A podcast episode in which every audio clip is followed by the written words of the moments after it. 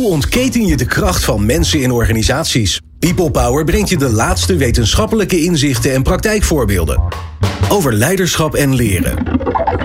Betrokkenheid en bevlogenheid. Inzetbaarheid en inclusie.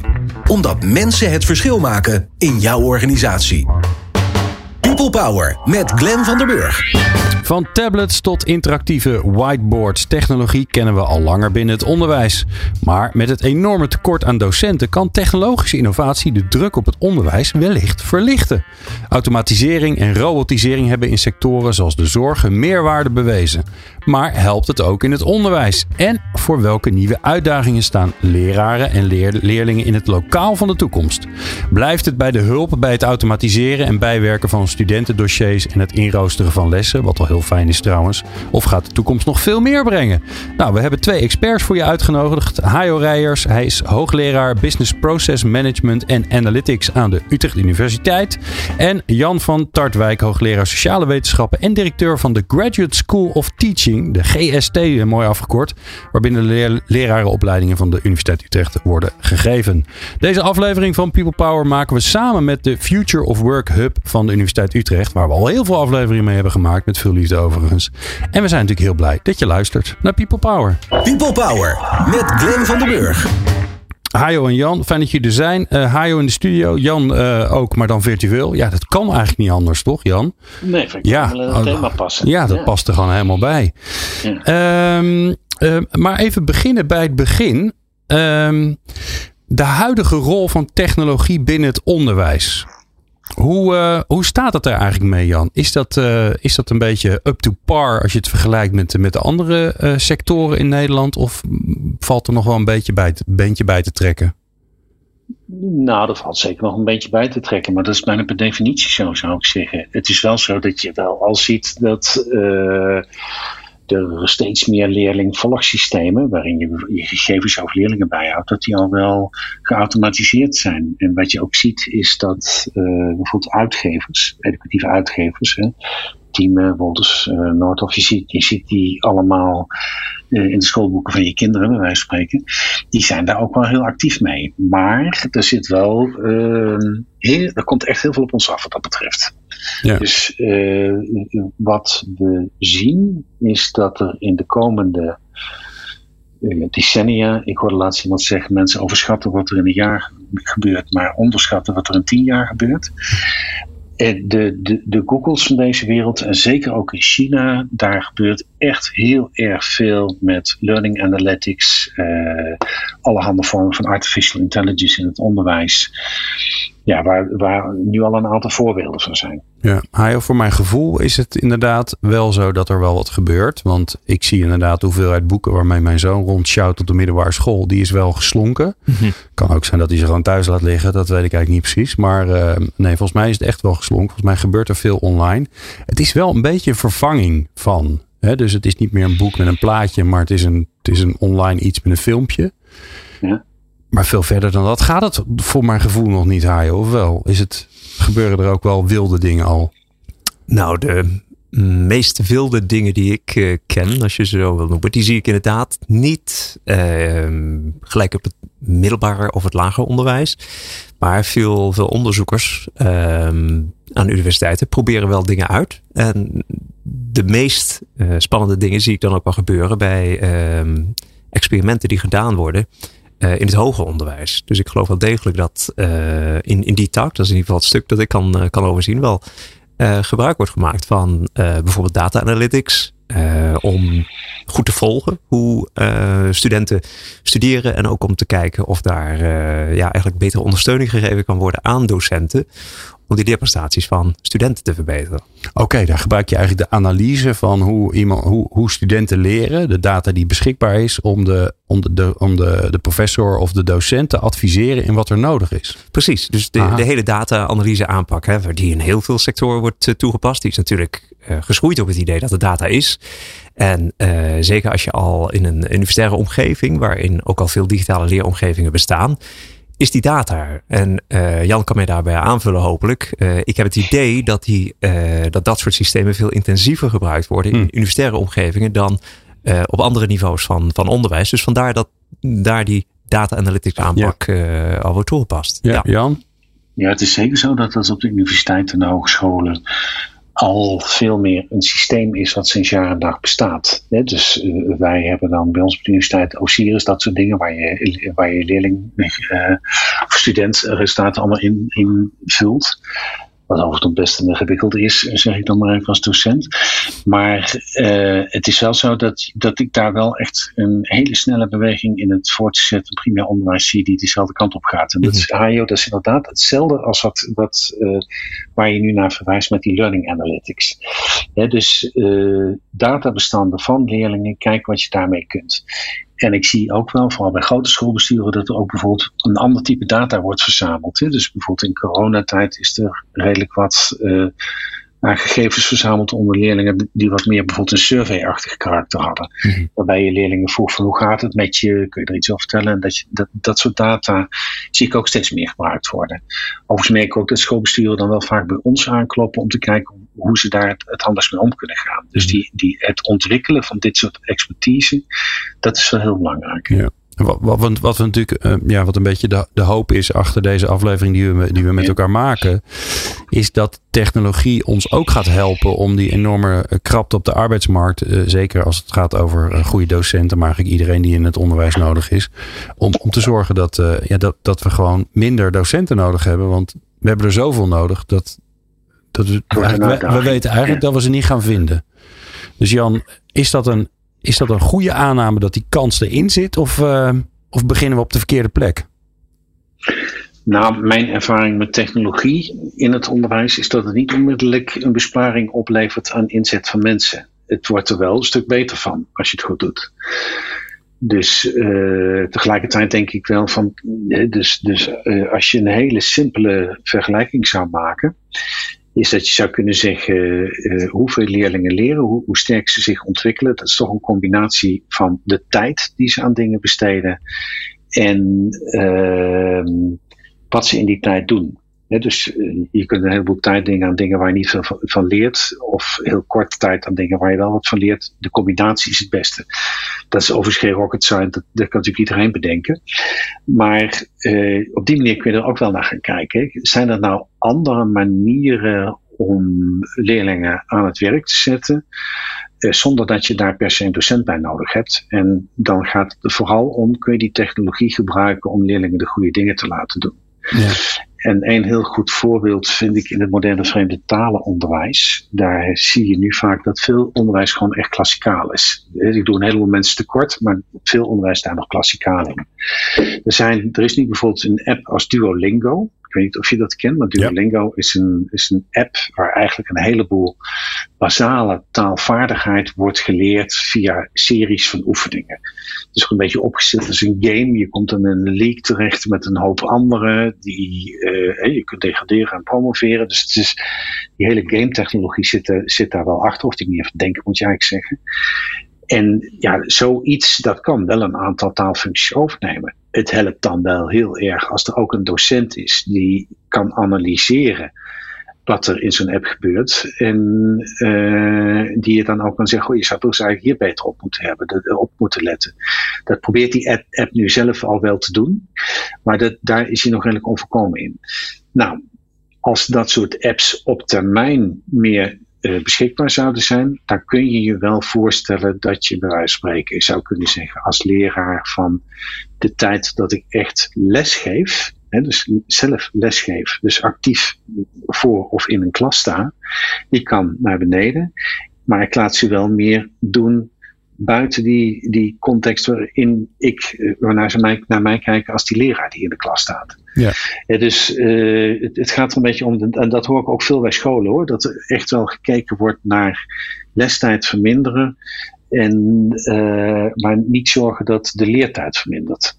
Ja, het klinkt ook alsof de rol van de docent daarmee aan het veranderen is. Die verandert natuurlijk altijd, maar zeker vanuit zeg maar, eh, eh, perspectief van, de, van alle digitale ontwikkelingen. Vraagt dat natuurlijk wel iets anders van een docent. Ja.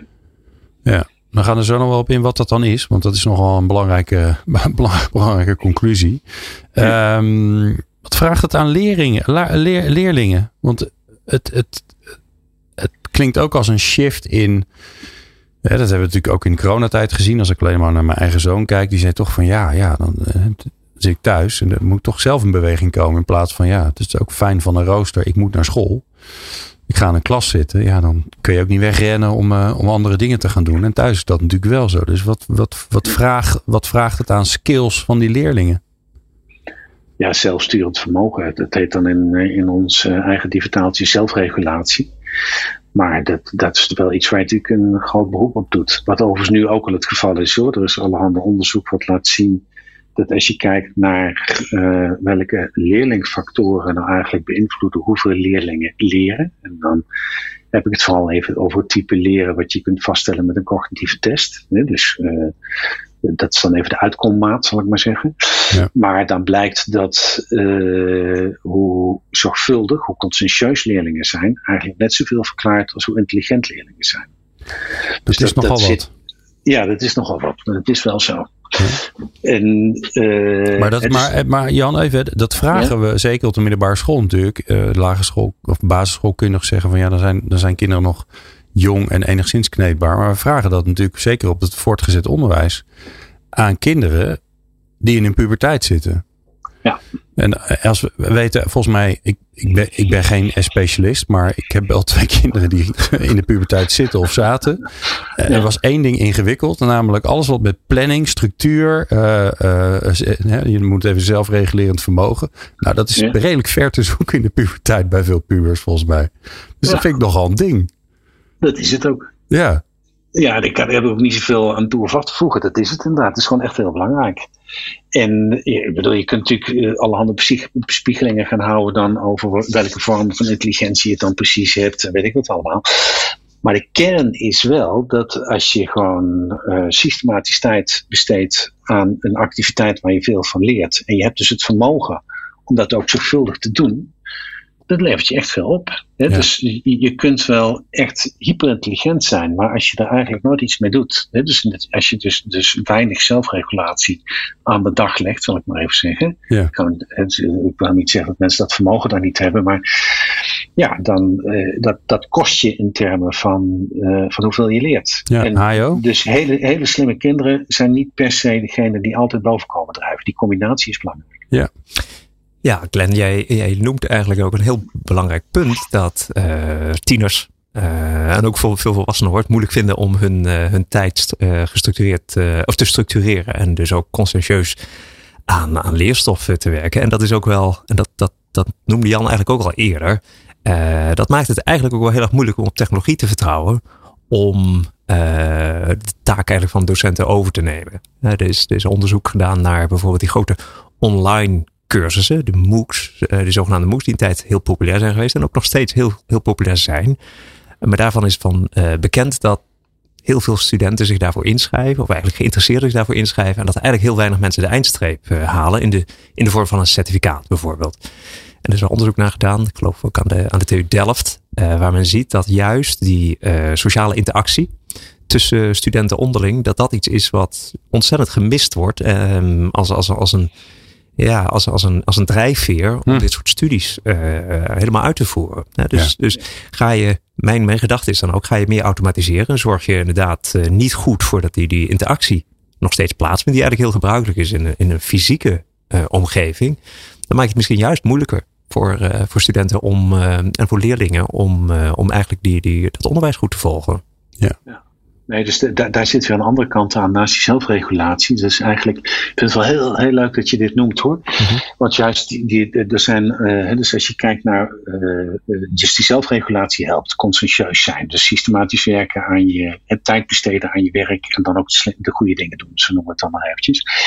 Maar wat, wat je zegt, Hajo, de, de, als je kijkt naar wat eigenlijk onderliggend is aan intrinsieke motivatie van leerlingen. Dus de motivatie die, die je hebt voor iets omdat je echt door die activiteit gegeven bent.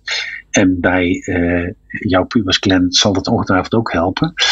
Dat is, heeft uh, te maken met drie onderliggende factoren. Dat is de mate waarin je je daar competent in voelt. Dus of je het goed kan. Dus er zit een soort zelfvertrouwen onder. Er zit onder een, een vorm van autonomie, maar ook binding. Ja, dus binding met anderen. Dus de mate waarin je daar uh, dat, die activiteit uitvoert met mensen met wie je iets hebt. Hè? Dus uh, ik noem maar even wat van.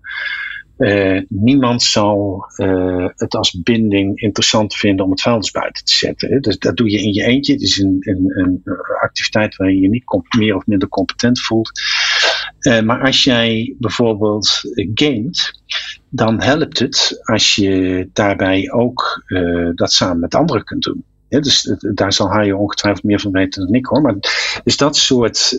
En, en ook als je dan telkens terugkoppeling krijgt. Je doet het goed, want je gaat een niveau hoger. Hè? Dus op die manier, wat je eigenlijk ook ziet bij uh, bij van dat soort apps als Duolingo. Dat helpt allemaal. Ja. Het is, uh, die, die motivatie wordt juist door die binding bevorderd. En als je dus alles helemaal online doet, zoals wat in de coronatijd gebeurde, ja, dan heb je snel een probleem. Ja, nou, nou grappig, want het is precies waar ik aan zat te denken, waar ik straks meer van jullie over wil weten. Want um, als ik zie wat er heel goed gaat, bij mijn kinderen in ieder geval, in ieder geval bij mijn zoon, die, uh, die kan hartstikke goed gamen. En leert hij ook overigens heel veel van. Hè? Bijvoorbeeld uitstekend Engels. Ja, het is echt fantastisch. Hij heeft gewoon, gewoon in, de, in de vierde van 2WO, uh, zonder er enigszins op voor te bereiden, heeft hij zijn, uh, zijn Cambridge Engels gehaald.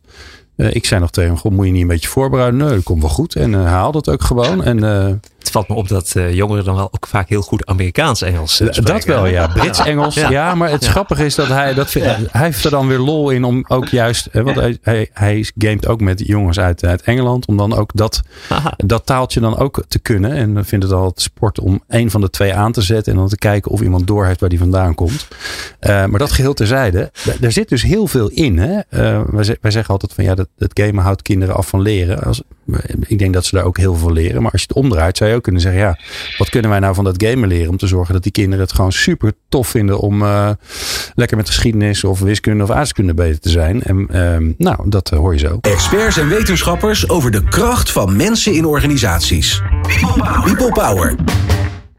In de studio Hajo Rijers, hoogleraar uh, aan de Universiteit Utrecht. En het leuke is, ik ben heel makkelijk met de introducties. Want Jan van Tartwijk, die is ook de gast en die is ook hoogleraar uh, aan de Universiteit Utrecht. En zo um, um, um, zijn het fijne collega's. Um, ja, technologie, daar hebben we het met elkaar over. Ik wil toch nog even een poging wagen om te kijken of we het, uh, het werkpakket van docenten niet wat lichter kunnen maken. En ik doe dat omdat ik een eerdere aflevering heb gemaakt over, over de arbeidsmarkt voor docenten en wat je daar precies aan kan doen. En het, wat ik daarin merkte in die aflevering is dat op een moment dat ik zei, maar jongens, er wordt nog steeds heel veel frontaal les gegeven. Mensen die voor de klas staan en die uitleggen hoe dingen in elkaar zitten. We hebben ondertussen YouTube. Daar staan de leukste, beste docenten die helemaal in hun eigen vrije tijd filmpjes hebben gemaakt. Die kinderen kunnen ze vinden. Uh, die gebruiken ze nu al als ze denken: hmm, mijn docent, ik snap het niet zo goed. Ik ga eens even kijken wat er is. Dat frontale leren, dat uitleggen, dat kun je eigenlijk zeg ik even als leek, kun je best wel automatiseren. Het scheelt een hoop tijd. En dan kan een docent zich richten bijvoorbeeld op de kinderen die het nodig hebben, uh, extra ondersteuning bieden. Of uh, inderdaad alle andere dingen die belangrijk zijn in het leerproces. Maar dat frontale leren, dat hoeven we toch niet meer voor de klas te doen. Wat een onzin, scheelt een hoop tijd. En ik merkte dat er heel veel weerstand op kwam. Van, want ik snapte het niet zo goed. Zo zat het niet in elkaar. Help mij, Jan. Is dat nou iets waarvan we kunnen zeggen van jongens, kijk een YouTube filmpje en dan gaan we daarna kijken waar je nog extra hulp nodig hebt? Of is dat te simpel? Nee, ik denk dat je daar best iets te pakken hebt. Maar waarom, waarom denk je dat daar weerstand op zat? Want ik voelde, ik, dat gebeurt niet zo vaak bij mij, maar ik voelde heel veel weerstand in de studio. Van ja, nee, dat, eh, dat, dan ben je het vak aan het uithollen en nou, een beetje die kant op. Nou ja, dat, dat, daar zit ook wel iets in. Kijk, wat, uh, ik, uh, laat ik het even naar mezelf trekken dan. Dat maakt het misschien wat makkelijker. Ik, uh, nou, dat hoor je net al, ik geef lessen in de leraaropleiding en ik geef, gaf veel hoorcolleges met veel video's. Hè, dus mijn, mijn eigenlijke domein is hoe docenten leren, expertise ontwikkelen in docent-leerlingencommunicatie. En zeg maar gewoon de mensentaal orde houden. Dus hoe je, hoe, je, eh, hoe je leert om te gaan met de klas. Nou, daar heb je natuurlijk prachtig videomateriaal, kun je heel veel over laten zien. Veel met studenten over in gesprek. Dus die hoorcolleges, dat was voor mij ook wel een beetje een ego-boost. Um, in de coronatijd heb ik daar clipjes van gemaakt. En uh, nou, ik vond het best wel leuk om te doen. Het kostte me wel echt giga veel tijd. Maar oké, ze zijn er nu. En nu zeggen mijn collega's, de cursuscoördinatoren zoals dat heet, van nou, die filmpjes is eigenlijk wel heel leuk. Wat we gaan doen is we gaan uh, er een antwoord-vraag uur van maken. En dat gaan we, heel, gaan we steeds verder didactiseren. Met als gevolg dat ik, wat ik vroeger zo leuk vond, dat verhaal aan één stuk vertellen, dat komt veel minder uit de verf. En ik heb toch heel erg de neiging om ook in die, in die vraag-antwoorduren nog steeds te gaan vertellen over. Want ik weet gewoon dat ik dat zelf heel leuk vind. Maar ook omdat dat is de meest basale routine die ik zelf heb over, uh, over lesgeven. Zo'n zo beeld van zo'n college. Ik merk overigens dat studenten, dus ik, ik, ik, heb een soort dispensatie gekregen dat ik dan toch nog in ieder geval één of twee keer zo'n hoorcollege mag geven. Maar dat is dan eigenlijk meer van, vanwege het punt wat Hajo net inbracht met, uh, met die binding. Dat het ook gewoon leuk is om een keertje met z'n allen in zo'n zaal te zitten en naar zo'n film te kijken en daarover te hebben. En als dat een beetje lekker loopt, ja, dan, dan scheelt dat ook wel iets. Ja. Live naar Bruce Springsteen is ook leuk, maar om elke keer live te zien optreden als je een plaatje wil opzetten is best ingewikkeld. Dat is, ja, de, ik zoek even naar waar die analogie man gaat, maar ik denk dat je gewoon, het gaat wel een beetje die kant op inderdaad. Ja, ja. Oké, maar, maar dan, dan hebben we iets waarvan je zou kunnen zeggen van ja, dat, daarmee zou je Uh, ik snap dat het ingrijpend kan zijn, maar daar zou je best wel dingen kunnen veranderen. En het interessante aan video is natuurlijk ook weer, kijk even naar Hayo. Mm Daar kan je dan weer heel veel data aan vasthangen. Hè, uh, en ook weer heel veel omheen creëren, zodat je, uh, je kan het interactief maken. Je kunt er, je kunt er ook stukken tekst aan hangen. Je kunt ook mensen misschien live vragen laten stellen, zodat je weet welk deel van de video de vragen. Dus je kunt veel rijker eigenlijk zien wat er gebeurt. Nou ja, als, als ehm, enthousiasteling voor zeg maar, zo'n data-gedreven aanpak, vind ik het natuurlijk geweldig. Um, om te zien dat er heel veel vastgelegd wordt van uh, op welke momenten er uh, lesmateriaal wordt aangeboden, wanneer studenten, leerlingen uh, er iets mee gaan doen, tests gaan uitvoeren, of zelfstandig ook misschien materialen gaan, gaan raadplegen. want eigenlijk daaruit, uit dat soort patronen eigenlijk over hoe leerlingen en hoe studenten werken, daar kun je heel veel interessante dingen mee doen. Uh, Jan die zal, ook, uh, die zal het ook vast en zeker beamen dat de manier waarop studenten leerlingen leren, dat daar een, een sterke relatie is ook met de uitkomst van het leerproces. Aha. Dus wat. Uh, Want, help, help ons daar eens in. Nou, wat je kunt zien, er zijn verschillende studies naar gedaan. En dat is dan wel allemaal in het hoger onderwijs uh, geweest. Dus uh, daar, daar praat ik vooral over. Hogescholen, universiteiten. Wat je ziet is dat uh, als je zo'n leeromgeving hebt waarin je bij kunt houden. Wanneer mensen naar video's kijken. Wanneer mensen quizzen gaan, gaan invullen. Maar ook wanneer ze bijvoorbeeld onderling studentengroepen onderling samen afspraken maken en daar uh, samenwerken, bijvoorbeeld aan een essay of aan een, aan een stuk software dat ze, dat ze moeten ontwikkelen. Dan kun je onderscheid maken, kun je na afloop kun je zien dat uh, studenten die daar een hele goede, goede uitkomst hebben, die hebben het vak goed uh, gevolgd, of die, hebben, die, hebben, uh, die, zijn, die kun je toetsen, die hebben heel veel dingen goed begrepen, die kunnen bepaalde dingen. Als je vergelijkt met studenten die dat, of leerlingen die dat veel minder goed hebben gedaan, dan zie je dat er verschillen zijn over hoe die studenten eigenlijk zich door dat hele proces van leren hebben ge, ge, ge, gevormd of, of, of gewerkt. Ja. een van de grote verschillen bijvoorbeeld uh, is dat in het algemeen je ziet dat leerlingen, studenten die een goede, studenten, goede uitkomst hebben, dat die bijvoorbeeld veel eerder zijn gestart dan minder presterende leerlingen en studenten. Um, en dat is iets waar je als wat nuttig zou kunnen zijn voor een docent, niet zozeer om het werk te verlichten, maar je zou een, een docent wel kunnen helpen om veel eerder uh, aandacht te besteden aan die studenten, want die leerlingen die dat eigenlijk nodig hebben. Ja. Dus dan is het niet zozeer een kwestie van waar we eigenlijk begonnen in deze uitzending. Van, kunnen we nou niet veel meer gaan digitaliseren? Uh, ik zie het zelf zo dat digitalisering en die data-analyse nuttig is om eigenlijk docenten beter te ondersteunen om zijn of haar tijd beter te kunnen besteden. Dus er zijn veel meer van dat soort patronen. Er zijn, uh, het is bijvoorbeeld ook uh, al een aantal studies is het aangetoond dat uh, leerlingen, studenten die bijvoorbeeld met een bepaald werk moeten beginnen. Als die, eenmaal, als die op een heel veel verschillende, op een brede manier starten met zo'n onderwerp. Bijvoorbeeld al een stukje analyse doen, al beginnen wat te lezen. Misschien al wat vergaderingen inplannen, quizzen doen. Als je ziet dat het spectrum van die activiteiten die, die leerlingen of studenten ontplooien, dat het heel breed is. Dat is meestal ook al een aanwijzing voor een goede leeruitkomst. Hè? Dus als je, terwijl je daarentegen ziet dat uh, leerlingen die het later wat minder uh, goed gedaan hebben, met één ding eigenlijk bezig blijven, is dat vaak een teken, want dat ze dat heel erg lastig vinden, dat ze er niet doorheen komen. Um, en ook dat zou een goed teken kunnen zijn voor die docent om daar iets aan te doen. Om dus te zeggen van zit je vast, uh, ja. kan, ik, kan, ik kan ik hierbij helpen? Het betekent niet per se minder werk voor die docent en het gaat misschien niet sneller. En dat is ook iets dat Jan al zei. Heel veel technologie kun je inzetten om het onderwijs uh, beter te maken. Uh, maar je kunt wel die docent dus helpen om zijn of haar tijd beter in te zetten. Ja, ja want Jan, zou je ook kunnen zeggen hè, um, um, van, van een, een, groep kinderen of, uh, of jongeren, jongvolwassenen die, die je les geeft. Een bepaald percentage daarvan heeft je hulp misschien niet eens zozeer nodig. Want die, uh, die lezen een boek en dan weten ze het. De, die, die heb je ook. Uh, een deel die moet je een beetje helpen. En een, meestal het kleinste deel die moet je heel erg helpen. Um, maar ja, dat betekent wel dat je natuurlijk, oh, vaak wordt, is dat natuurlijk ook het verhaal, klassen zijn te groot, groepen zijn te groot. Maar als je daar, als je dat meer kan pinpointen, dan kun je ook je aandacht ja. anders verdelen. Ja, dat, eerlijk gezegd, uh, dat, wat, wat Hajo vertelt herken ik helemaal. Dus dat, dat merk je wel even op Hajo. Van, dus, dus al die studies waarin je ziet van wat maakt nou eigenlijk verschil, dan zie je dat de leraar, verschillen tussen leraren enorm bepalend zijn voor de kwaliteit van het onderwijs. En daarbinnen is het heel belangrijk dat uh, een leraar kan differentiëren tussen leerlingen.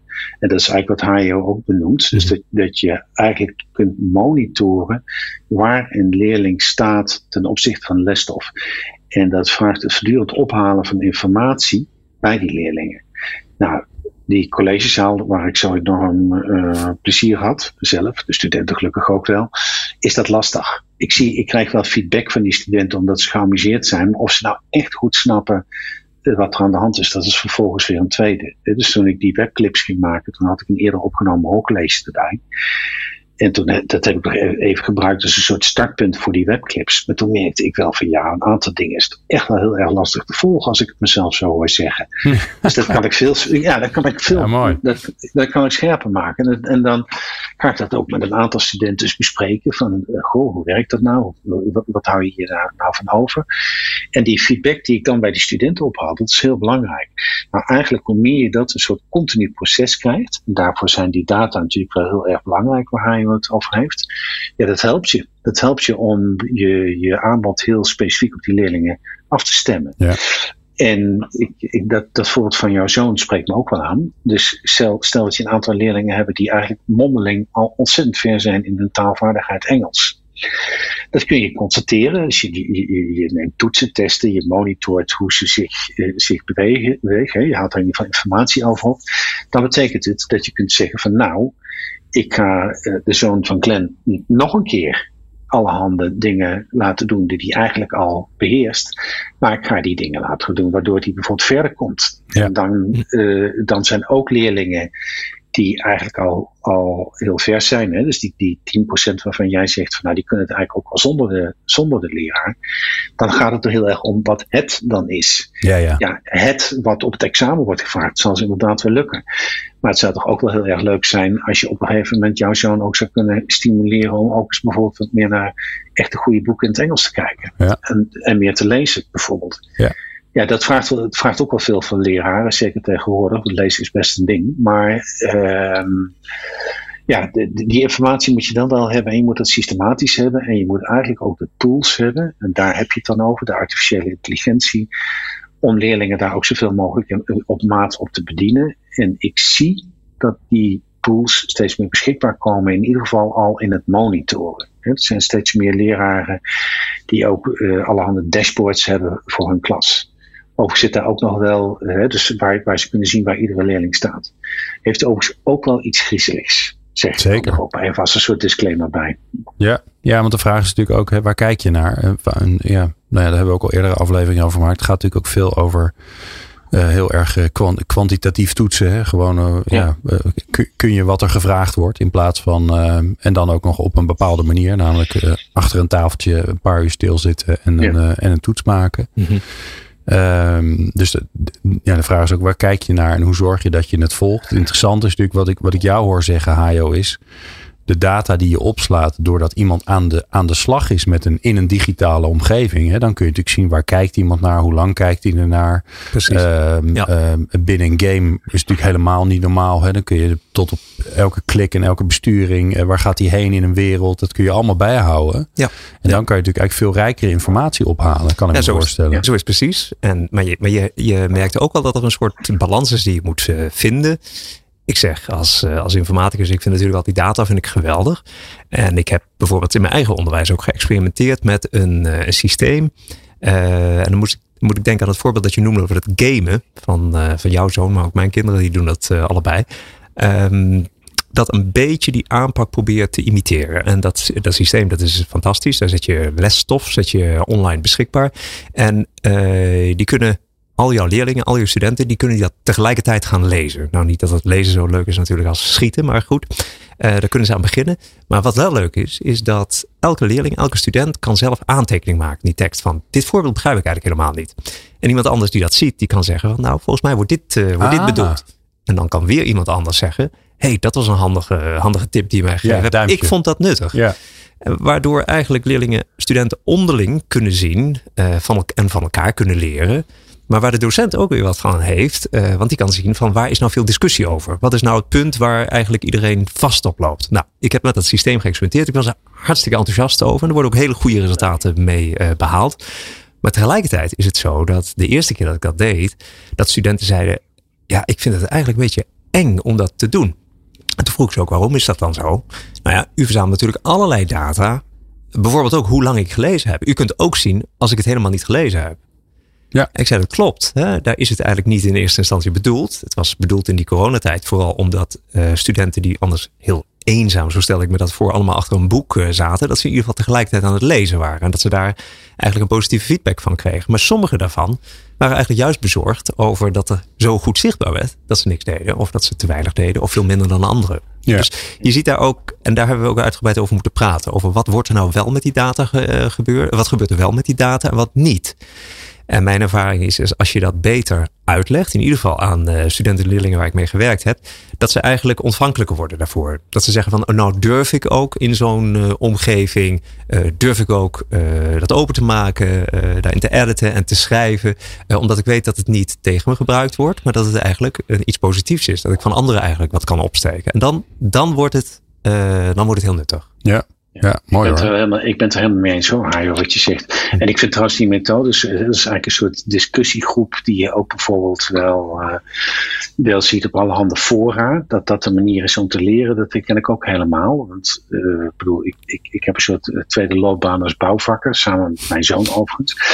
En hoeveel wij leren van fora van bouwvakkers, vooral op Reddit, Ja, oh is ja, daar voor alle specialisten. Ja, daar, daar is echt heel veel te halen over hoe je producten moet gebruiken en dan video's erbij. Dus je, je, je komt een heel eind met dat soort dingen, dingen leren.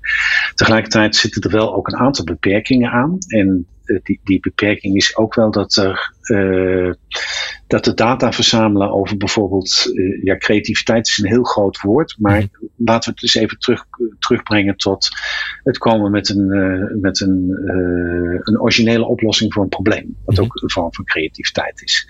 Een bruikbare originele oplossing voor een probleem. Dat is veel moeilijker om daar data over te verzamelen. Alleen al omdat zo'n oplossing origineel is. Ja, dus dat, eh, en je moet heel erg oppassen dat je met dit soort systemen niet heel erg toegroeit naar een situatie waar je alleen in onderwijs dat doet waarvan je het makkelijk kunt meten. Maar eh, overigens, wat niet wegneemt dat wat je makkelijk kunt meten, dat het heel handig is om dat te meten. Want dan, dat helpt je gewoon heel erg als, als leraar. Maar daar zijn we het overheen. Maar dat is eigenlijk een beetje die tweede disclaimer. hè. Dus Ja, het, het ja, heeft, ja, ik heeft begrijp dat wel.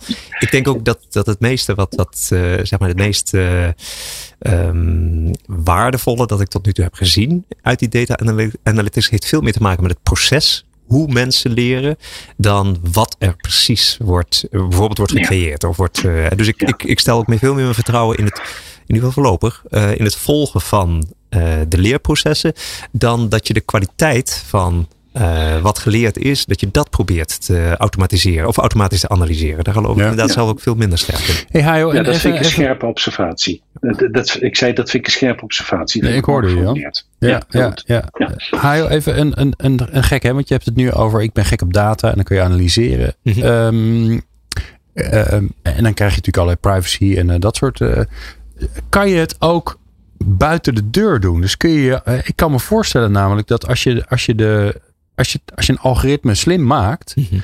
dat die jou kan adviseren over jouw eigen leerproces. dus, dus nou ja, je vertelde net al even, als, als iemand breed start met verschillende bronnen, verschillende manieren van leren, dat, dat werkt beter dan als je als iemand bij één ding blijft zitten. Precies.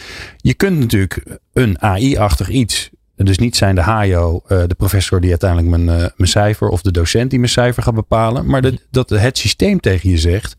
Net zo goed als dat je, ja, ik blijf maar naar die games terugkomen. Want die, daar zit natuurlijk ook heel veel geld en heel veel slimmigheid achter. Die hebben ook allemaal tutorial-achtigingen. En die zeggen dan, hé hey joh, ik, ik merk dat je hier nu op drie keer op dit moment dood bent gegaan. Misschien moet je dit even lezen. Of kan ik je helpen uh, om, om die stap te, te zetten. Die kun je natuurlijk wel op zo'n manier maken dat die veilig is. Dat hij dat hij is er om jou te helpen. Dat jij de data als docent daarvan niet kan zien. Mm -hmm.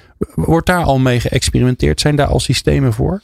Nou, dat is, eigenlijk is dat een, een, een, een aanpak, een, onder, een manier van denken over onderwijs en automatische ondersteuning van onderwijs, die eigenlijk al een tijd bestaat. Ik, uh, ik, ik, ik kan me herinneren dat er eigenlijk al, al tientallen jaren geleden gewerkt met zogenaamde adaptieve leeromgevingen, waarin werd gekeken naar uh, wat studenten, uh, wat voor soort, welk, welk deel van de stof men al had behandeld. En dat men dan ook afhankelijk van de kennis die eigenlijk studenten dan hadden op moeten kunnen pikken, nieuwe stof konden voorstellen. Dus dat het een, altijd echt een logisch vervolg is van hoe je door je lesboek gaat. Al is dat, uh, dat digitaal, hè? dat is dat aanpassen. Wat jij beschrijft gaat eigenlijk nog een stap verder. Hè, waar je echt uh, adviezen zou kunnen geven van uh, ge, gelet erop, niet alleen maar op wat jij weet, maar wat je maar eigenlijk naartoe moet, zou het goed zijn als je dit zou kunnen doen. Nou, ik denk dus dat op, op korte termijn het al zo werkt dat docenten dat goede docenten, dat, die kunnen dat op basis van uh, die, die differentiatie. Het vermogen om te kunnen differentiëren tussen verschillende studenten en leerlingen van hoe ver ze zijn en hoe goed het gaat.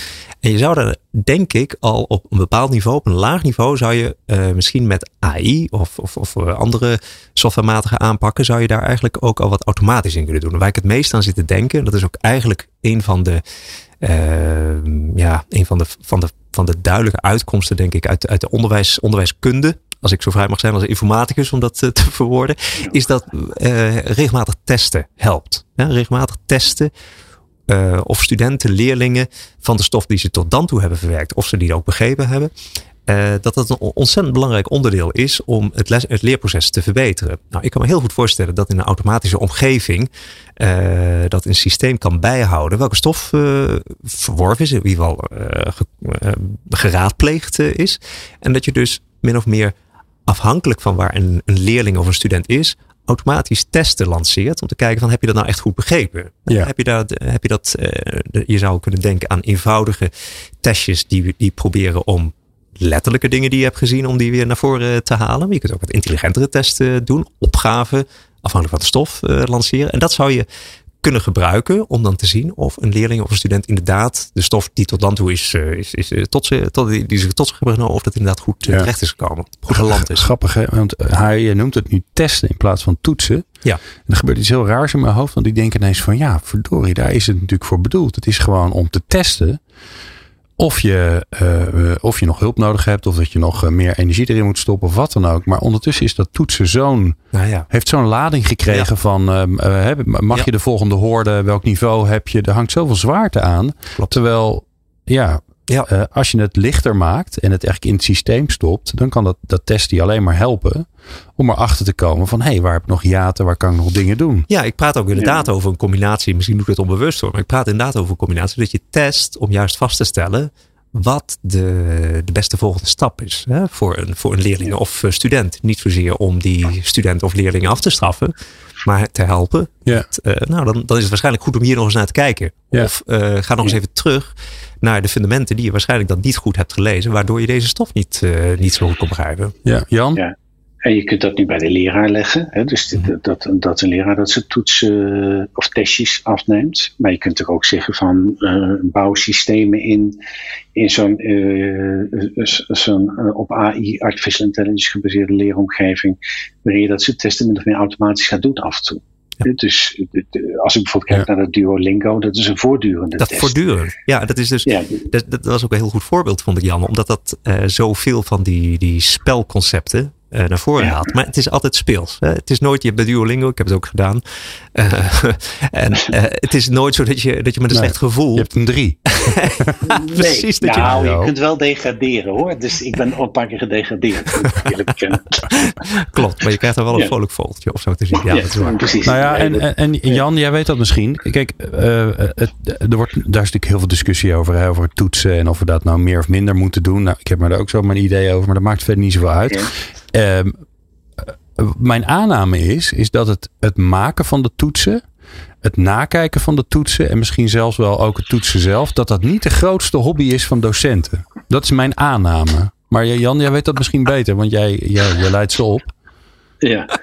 Nou ja, dat is wel papierwerk, ja. Dat, kun je, maar ik kijk, een heleboel, een heleboel van dat werk wordt je eigenlijk al wel uit handen genomen. Dus dus uh, en nogmaals, het, het, maar, het maar zeg je nou dat dat zo is of, of dat het zou kunnen? Want volgens mij wordt er nee, nog. Nee, nou, nee, kijk, je, je, je nee, ja, ik durf het wel te zeggen hoor. Voor mij geldt dat zeker.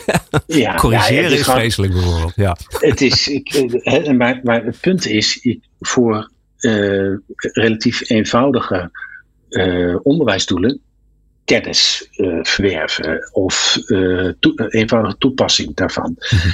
Ja, dat kun je redelijk makkelijk automatiseren. He, dus, maar, maar he, dus een heleboel van dat soort, uh, dat soort testinstrumenten zijn dan gebaseerd op een soort multiple choice-achtige mm -hmm. constructies. Nou, dat kennen wij in de universiteit natuurlijk ook. Nou, dat, dat hoef je echt niet met, met pen en papier te doen. En dan vervolgens nee, allemaal naar zitten kijken. Of, maar als je echt uh, wat meer uh, dus ik noem net wel even creativiteit of analytisch vermogen. Dat is veel moeilijker om daar goede testen van te maken. En dat, dat zie je ook dus dat dat minder gebeurt. En dan wordt het vaak handwerk. Maar dan zit je als docent ook inderdaad wel vaak met van... Ah, hoe vraag ik dat op een slimme manier? Hè, waar, op een verstandige manier waar leerlingen iets van leren, maar waar, waar, waar, ik ook, uh, waar het ook uh, terugslaat op dat wat ik eigenlijk wil meten, de validiteit ervan. Dus van, meet ik dat op een goede manier en doe ik dat op een manier waarop dat ook nog op een beetje, een beetje niet, niet toevallig van mijn oordeel afhankelijk is, de betrouwbaarheid ervan. En dat, dat is gewoon wel echt vakwerk om dat te doen. En dat vraagt ook wel van leraren een soort specialisme. En ik werk in de leraaropleiding, maar zo lang heb ik ze niet in huis dat ik dat specialisme ook nog bij kan leren. Naast okay. die andere dingen als klassenmanagement. Dus wat je wel ziet is dat, dat steeds meer in secties daar ook wel echt mensen zich in gaan specialiseren. Of in onderwijsteams als het gaat om het primair onderwijs. En dat vind ik een hele verstandige. En daarbij denk ik ook van, ja, hoe, hoe slimmer je daarmee opgaat, omgaat. En die, die adaptieve toets, die je net al even op. Dat vind ik ook een heel belangrijk voorbeeld daarvan. Dat je die toetsen ook steeds slimmer kunt maken, zodat de, het niet zozeer gaat over van is het voldoende of onvoldoende, maar dat die toets je ook feedback geeft over waar je staat ten opzichte van de einddoelen. Ja, dat, dat, ja, mooi. Dat, de, de hele hoge, de hoog feedbackgehalte. Ja, en daarmee en staan ze weer in dienst van het leren in plaats van. Uh, precies. Of, of, ja. En als er één buzzwoord is op dit moment in het voortgezet en primair onderwijs, waarschijnlijk ook het MBO, dan is het formatief toetsen. En dat, dat heeft daar met name mee te maken. Ja. Dus toetsen om je te helpen begrijpen waar je staat ten opzichte van het doel. En die je bij wijze van spreken ook aanwijzingen geeft over van wat je moet doen om dat doel nog te bereiken. En Ja. dus de, wat dan bij ons feed forward heet. Maar dus ja, als je dat soort toetsen kunt ontwikkelen, en als je, zeker als je dat ook met AI kunt ontwikkelen, ja, dat, dat helpt gewoon enorm. En nogmaals, ik, mijn ervaring is niet dat dat soort dingen leraren veel. Dus dat, dat daarmee de totale de capaciteit van leraren minder wordt. Maar het helpt je wel om dat leerproces heel veel beter te maken. En dat zou dan ook weer iets ruimte geven om de onderwijstijd, dus de contacttijd, te verminderen. Ja. Ik wil in het laatste blokje wat we met elkaar hebben, ben ik heel erg benieuwd naar um, hoe we dit zouden kunnen versnellen. Want uh, ik heb ook al een aantal dingen langs horen komen. Dat ik denk van ja, dat zijn, dat zijn remmende, remmende zaken op, uh, uh, op de implementatie, op de ontwikkeling van dit soort mooie technologieën. die uiteindelijk ten dienste staan van onze kinderen en onze jongeren. En dat hoor je zo. Dit is Nieuw Business Radio. Leren, inzetbaarheid en inclusie. De laatste inzichten hoor je in People Power. Hajo Rijers uh, en Jan van Tartwijk, um, beide hoogleraar. Uh, allebei op een ander onderwerp, maar zeer gepassioneerd over, voor het onderwijs. Um, Oké, ik, ik schets even een beeld en het zal ongeveer kloppen, maar niet precies. Maar dat, dat uh, docenten kunnen geholpen worden met technologie. Het gaat er niet voor zorgen dat ze heel veel tijd extra krijgen. Alleen de kwaliteit van het onderwijs kan omhoog. Dat vraagt nogal wat van docenten, want die gaan toch, hun, hun werk gaat veranderen. Ze gaan wat minder frontaal voor de klas staan, wat eigenlijk ook wel heel leuk is om te doen, een beetje performen. Dat zullen ze misschien wat minder gaan doen. Ze zullen meer input krijgen over hoe het gaat met alle specifieke uh, leerlingen of met uh, studenten die ze hebben. Um, um, dit alles wat wij natuurlijk nu schetsen met z'n drieën, dat moet er nog wel gemaakt worden door iemand. En niet geheel onbelangrijk, uh, het systeem waar het in het gebeurt, hè, waar, je, waar nu uh, getoetst moet worden, waar er allerlei afspraken zijn over wat de toetsresultaten moeten zijn, wat de criteria zijn, wat het curriculum is. Dat is natuurlijk allemaal best wel rigide, zeg ik maar even. Hè. Dat verandert morgen niet als je dat zou willen. Dus wat, mijn laatste vraag aan jullie is: wat is er nodig om deze uh, mooie kansen van technologie, om die ruimte te bieden in het onderwijs? Hajo, mag ik met jou beginnen? Ja, um, dat is nog niet zo makkelijk te beantwoorden. Veel van, de, van, van het onderwijs dat ik kan overzien aan hogescholen en universiteiten, heel veel onderwijssystemen zijn eigenlijk versnipperd. Uh, dus je hebt een apart planningssysteem. Je hebt misschien een apart systeem waar uh, leerlingen, studenten informatie uitwisselen. Een ander platform waar de video's uh, staan. Dus het is heel erg moeilijk om al die gegevens op een zinvolle manier te combineren. Zodat je eigenlijk dat beeld, zoals jij dat beschrijft, dat je dat kunt benaderen. Dus wat ik als techneut eigenlijk als een, als een, als een belangrijke stap vooruit zou zien, is dat, je, uh, dat er moeite gestoken moet worden. En dat kunnen niet de docenten zelf, dat kunnen de leerlingen niet zelf. Dat zal ergens anders vandaan moeten komen. Dat die platformen beter op elkaar afgestemd wordt. Nou, dan is het natuurlijk de grote vraag, wie gaat dat doen? Uh, op dit moment zijn er uh, de grote uh, spelers op het gebied van de IT, Google en Amazon en, Microsoft en dat soort dingen, die zijn er als kippen bij om hun technologie, hun tools eigenlijk aan te bieden. En dat doen ze vaak ook heel erg goedkoop aan de onderwijswereld. Maar er zit een heel groot gevaar aan. Namelijk dat uh, die leveranciers daar zelf interessante producten voor uh, gaan maken. En dan weer voor heel veel geld terug gaan verkopen aan de universiteiten en hogescholen en andere hmm. onderwijsinstellingen. En dat ze dan, mm, zeker als het met, met Amerikaanse bedrijven betreft, uh, misschien nog wel hele andere dingen mee doen. bijvoorbeeld hoe jongeren misschien wel het best benaderd kunnen worden met eigenlijk allerlei soorten ja, ja. producten of aanbevelingen. Ja, uiteindelijke uitkomst kan zijn dat er meer cola wordt verkocht. Precies. Of, uh, dus ik, uh, ik, ik, aan de ene kant zeg ik, die integratie van die verschillende datasets, die eigenlijk nu allemaal in losse tools zitten, om dat te integreren, dat zou een goede stap vooruit zijn. Aan de andere kant is de, de, misschien de meest voor de hand liggende manier om dat te doen, namelijk met die grote technologieleveranciers, is misschien niet de veiligste manier om dat te doen. Te doen. Daar zou ik ook helemaal niet voorstander voor zijn. Blijft toch wel de vraag open van wie dan? Dan? Ja, wie heeft er dan een belang? De uitgevers misschien? Uit, maar ja, die, die nou, wie weet. Wie weet. Ik kan, me daar, ik kan me daar beter iets bij voorstellen. Eigenlijk wat hij ook beschrijft is iets wat we als wetenschappers ook goed ken, kennen. Dat we wetenschappelijke artikelen schrijven die we zelf ook nog beoordelen als het gaat om de papers van onze collega's. Die belanden bij uitgevers waar we vervolgens weer moeten betalen om ze, om ze onderling te mogen lezen. Dus dat is een raar soort ja. mechanisme zit daaronder. Ja. Wat hier ook al een beetje terugkomt. Er is wel uh, enige hoop ik uh, ben betrokken bij een, uh, een, project wat gefinancierd wordt uit het Nationale Groeifonds. Het Groeifonds dat is uh, een commissie om, dat, wordt, dat, is, dat is een grote pot geld die vanuit Economische Zaken en andere ministeries komt om eigenlijk de infrastructuur van Nederland meer op uh, poten te krijgen. En daarin is net een groot project gaat van start. Volgende week, 6 oktober, is de opening daarvan. En dat heet het Nationaal Onderwijslaboratorium Artificial Intelligence. En het idee is dat wetenschappers, uh, ik ben er zelf ook betrokken, maar ook uh, collega's van HAJO, Johan Juring bijvoorbeeld, en bij ons Jeroen Jansen, die in dat Nationaal Onderwijslab mee gaan werken om samen met leraren en ook samen met Nederlandse uitgevers te kijken hoe je dit soort producten meer zelf zou kunnen ontwikkelen. Ja. De zorg die ik erbij heb is wel voortdurend van. Uh, kijk, daar gaat best veel geld in. Mhm. Dat is heel goed. Tegelijkertijd, en dat zal hij je ook wel beamen, de, de, de grote spelers, Google, Microsoft, Amazon, maar zeker ook Chinezen. Chinezen dat, dat, er is in China echt een giga-industrie op gang aan het komen om dit soort meer, zeg maar, artificial intelligence gedreven leermiddelen te ontwikkelen. Dat gaat echt heel hard. Dus wij zijn eigenlijk met, ook met zo'n project nog betrekkelijk kleine spelers. Tegelijkertijd, het is wel zo dat uh, scholen zich steeds meer bewust worden van de privacy van hun leerlingen. Dus uh, van, dat je systemen daar zo op zou kunnen inrichten dat die data niet zomaar overal heen gaan. Het gevaar wat, wat heel terecht noemt. En dat je daar in ieder geval ook kunt zorgen dat je een bepaald soort routine ontwikkelt, waar we dan zelf ook wat meer grip op, op houden. En sowieso dat leraren daar zelf meer een, een plek in nemen. Dus dat ze bij wijze spreken meer curriculum en artificial intelligence bekwaam worden. Dat vind ik wel heel belangrijk. En het past ook een beetje in de lijn, Glenn, van jouw samenvatting. Van leraren zullen daar toch slimmer en meer expertise, moet, slimmer in moeten worden en daarom meer expertise moeten ontwikkelen. Ja.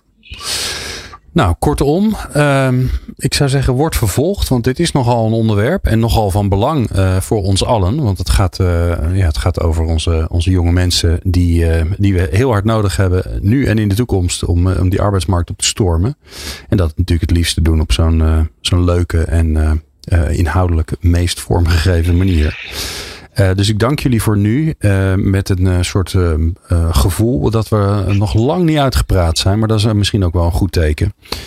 dus dankjewel Hajo Rijers, hoogleraar Business Process Management en Analytics aan de, Utrecht, aan de Universiteit Utrecht. En Jan van Tartwijk, ook hoogleraar sociale wetenschappen. En ook nog directeur van de Graduate School of Teaching. Dank jullie wel allebei. En jij natuurlijk, dankjewel voor het luisteren. Meer afleveringen vind je op peoplepower.radio en jouw favoriete podcast app.